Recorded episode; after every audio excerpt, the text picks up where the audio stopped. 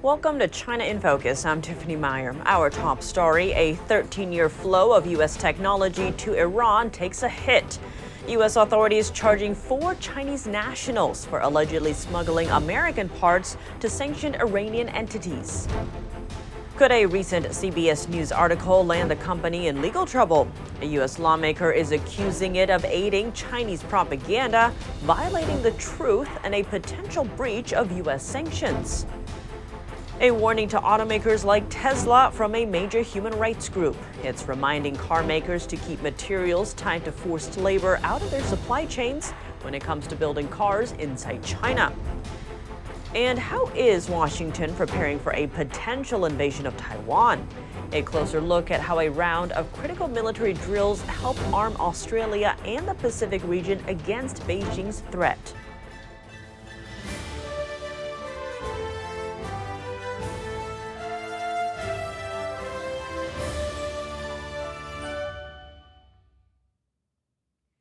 A huge amount of U.S. technology allegedly went to supporting Iran. The Justice Department charged four Chinese nationals Tuesday.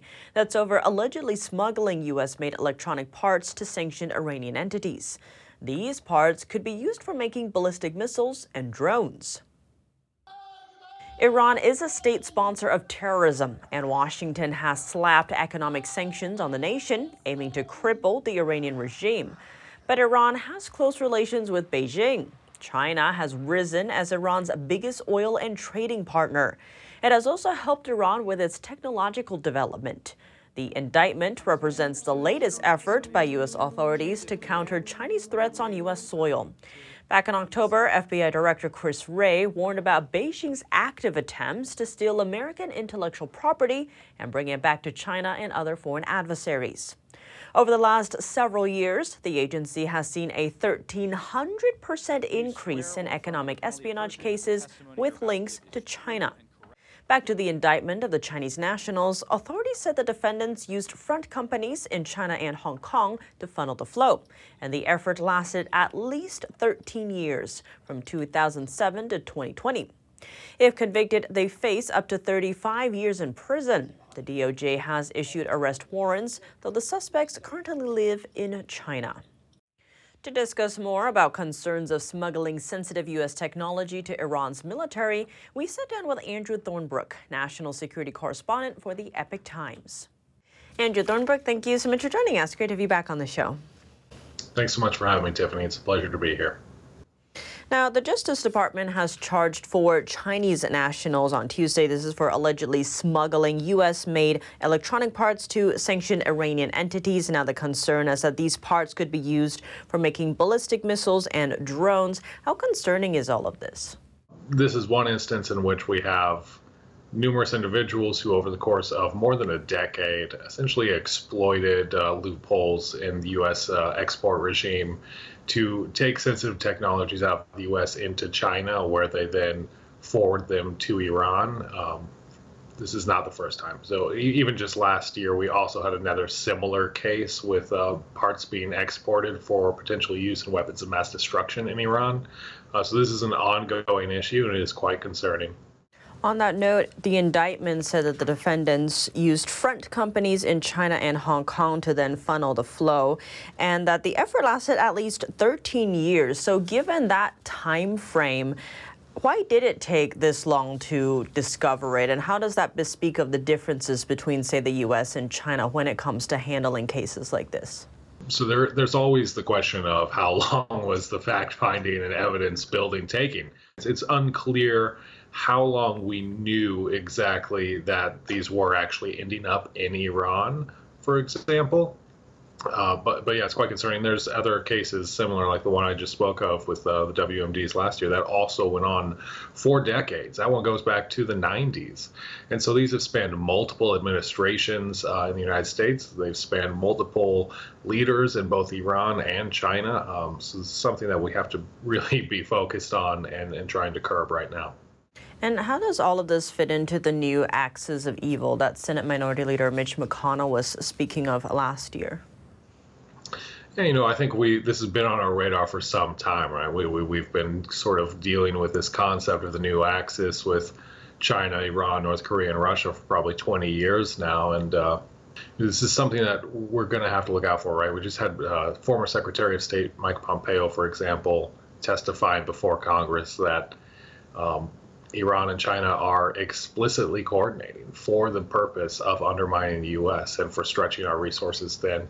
Um, so, really, the question now is going to become, I think, uh, why were these technologies allowed to be exported to China in the first place? You know, why why is it the case that we were allowing such a sensitive technology to flow to the Chinese Communist Party, but only got upset about it when it went from there to Iran?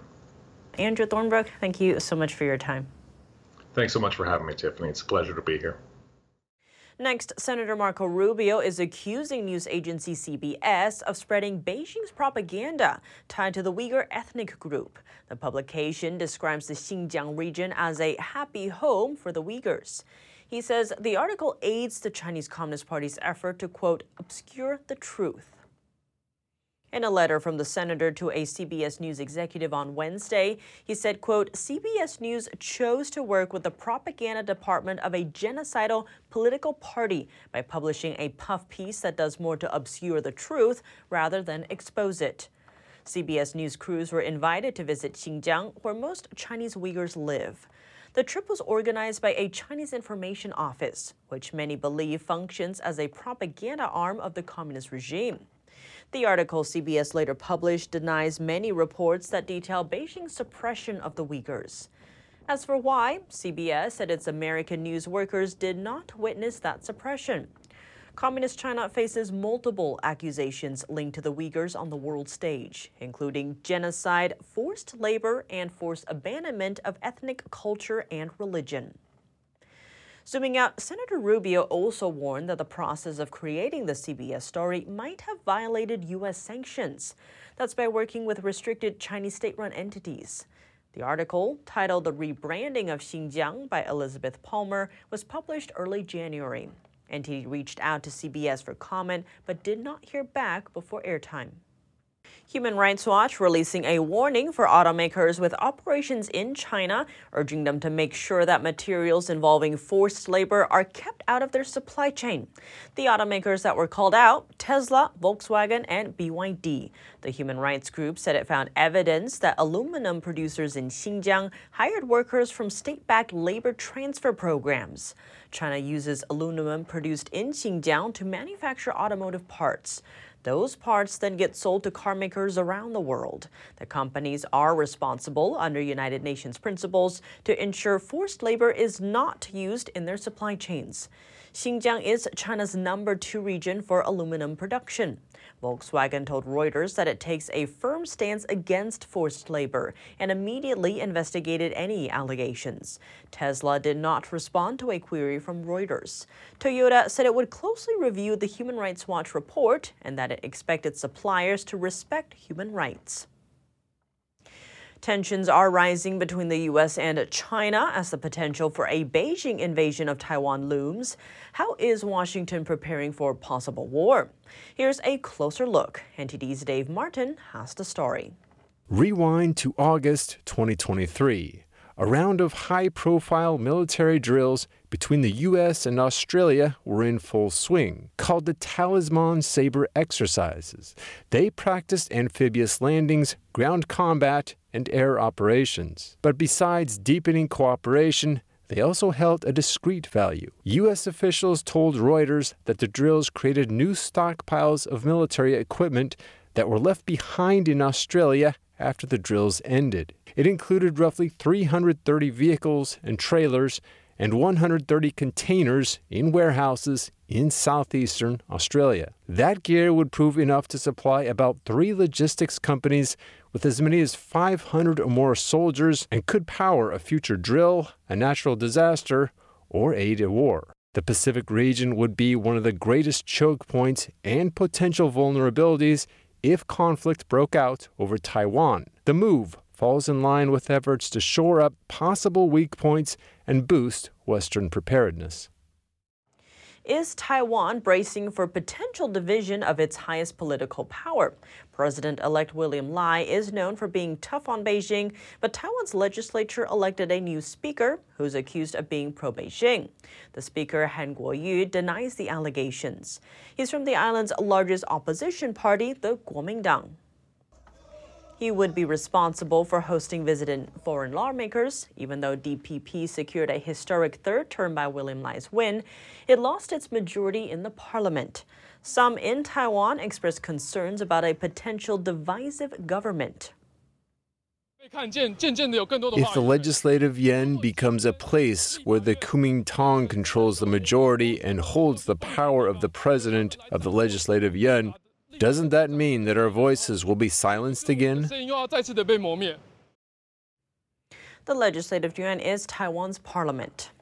2024 could mark a lot of uncertainties for Taiwan. It just elected a new president, a man that Beijing threatened would bring the island closer to war. Taiwan's biggest backer, the U.S., will also choose its leader this year. How will the next man in the Oval Office drive three way relations between the U.S., China, and Taiwan?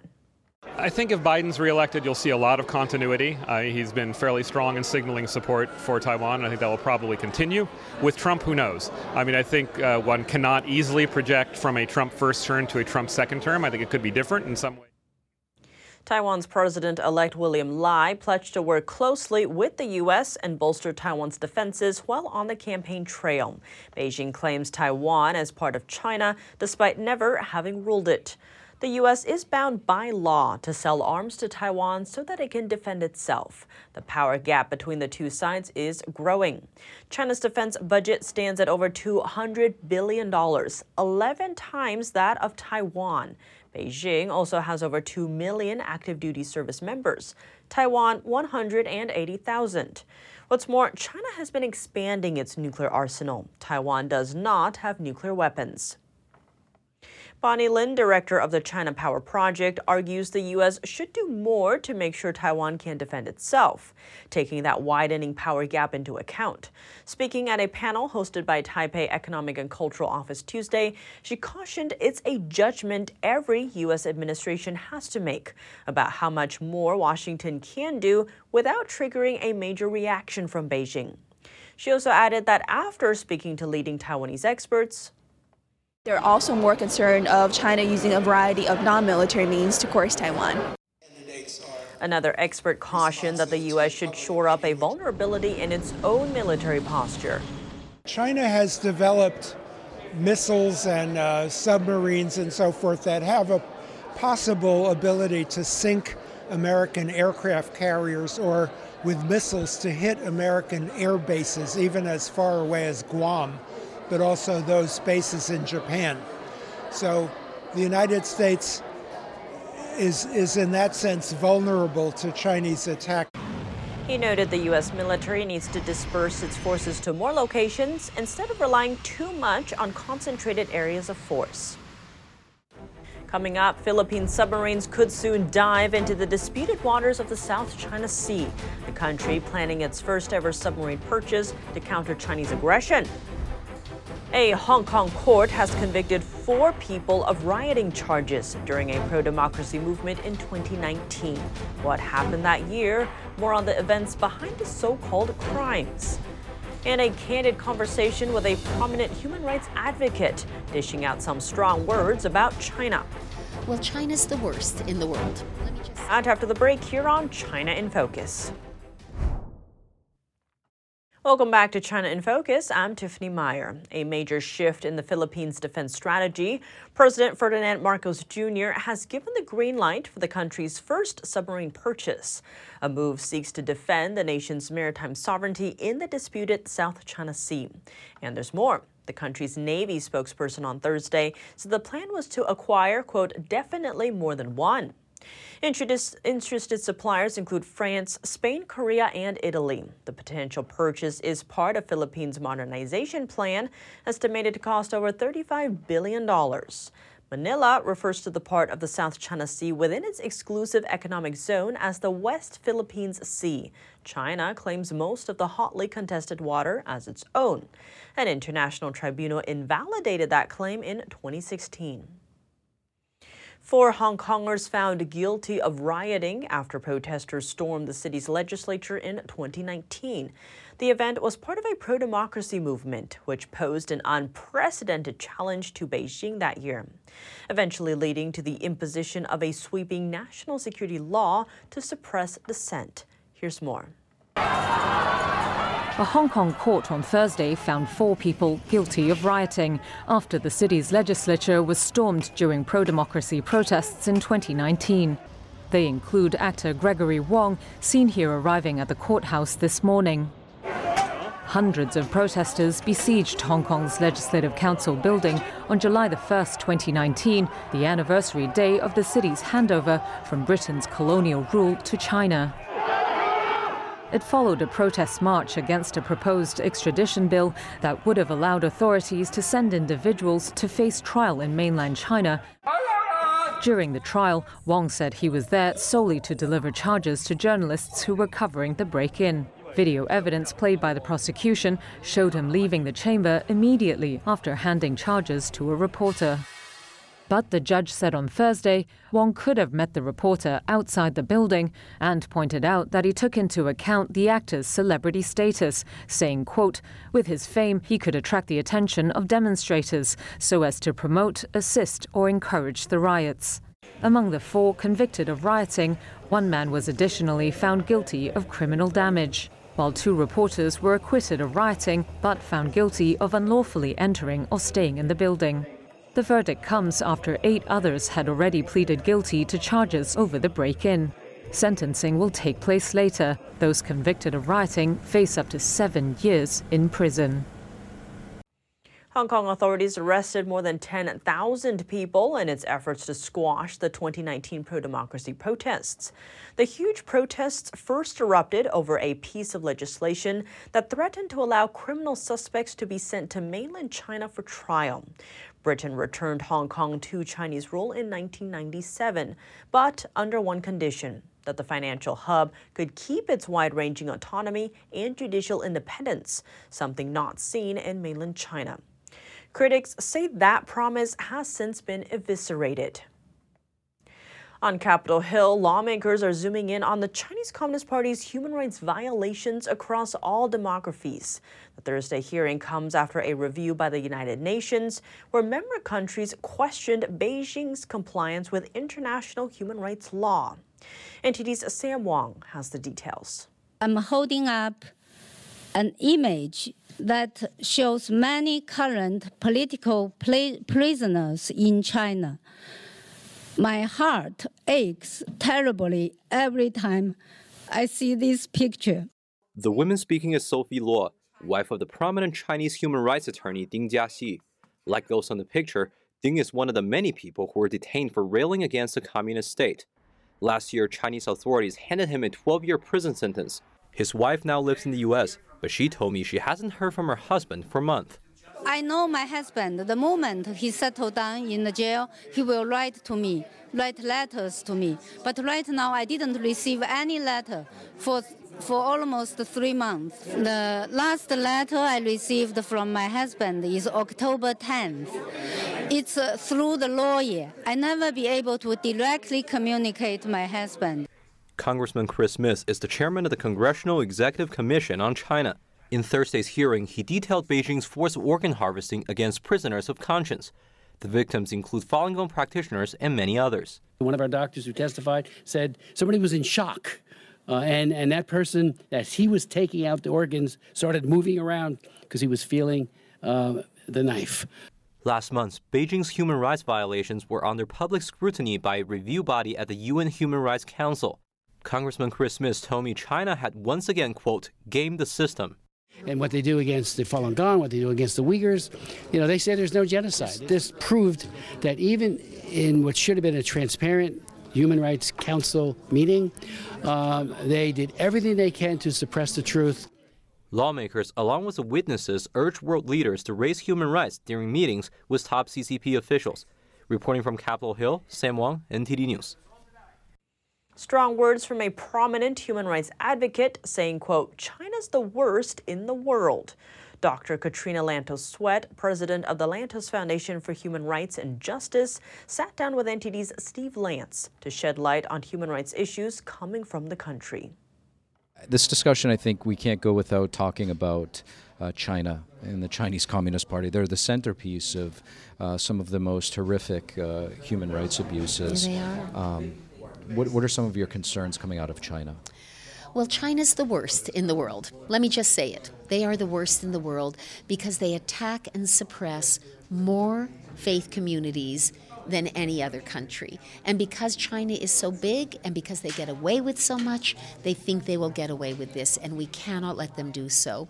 Obviously, their long-standing persecution, there's no other word for it, of the Falun Gong community, um, they have engaged in what is one of the most sickening and appalling human rights abuses, forced organ harvesting against Falun Gong practitioners who are, are imprisoned solely as prisoners of conscience for no other reason and then have their organs harvested. It is so sickening. Someone once described it as a crime too horrible to be true, but it's true. It's true, and we must not be fooled by China's claims that they have reformed and that this practice has ended, because we know that they set up a, a voluntary organ donation registry, as most countries have, but they have very, very few people who have signed up for it, and yet foreign visitors come to China for organ transplants, and somehow within a few days or weeks, organs are available. Whereas here in the United States, where we have a much larger percentage of the population that are organ donors, waiting patients can wait years before an organ becomes available. Well, you know what I'd say? We're not stupid. We can connect the dots. So China, you know, of course, the mass imprisonment and genocide directed at the Uyghur people, also now becoming victims of forced organ harvesting. The ongoing suppression of, of the Christian community, the house church movement, um, Tibetan Buddhists. China is, you know, when you think in terms of size and scope of the ways in which religious freedom is repressed, China sadly takes first place. That's all for today's China in Focus. I'm Tiffany Meyer. If you have any feedback on the show or have something you'd like to see us cover, send us an email at chinainfocusntd.com. We'd love to hear from you. Thanks for watching. See you tomorrow.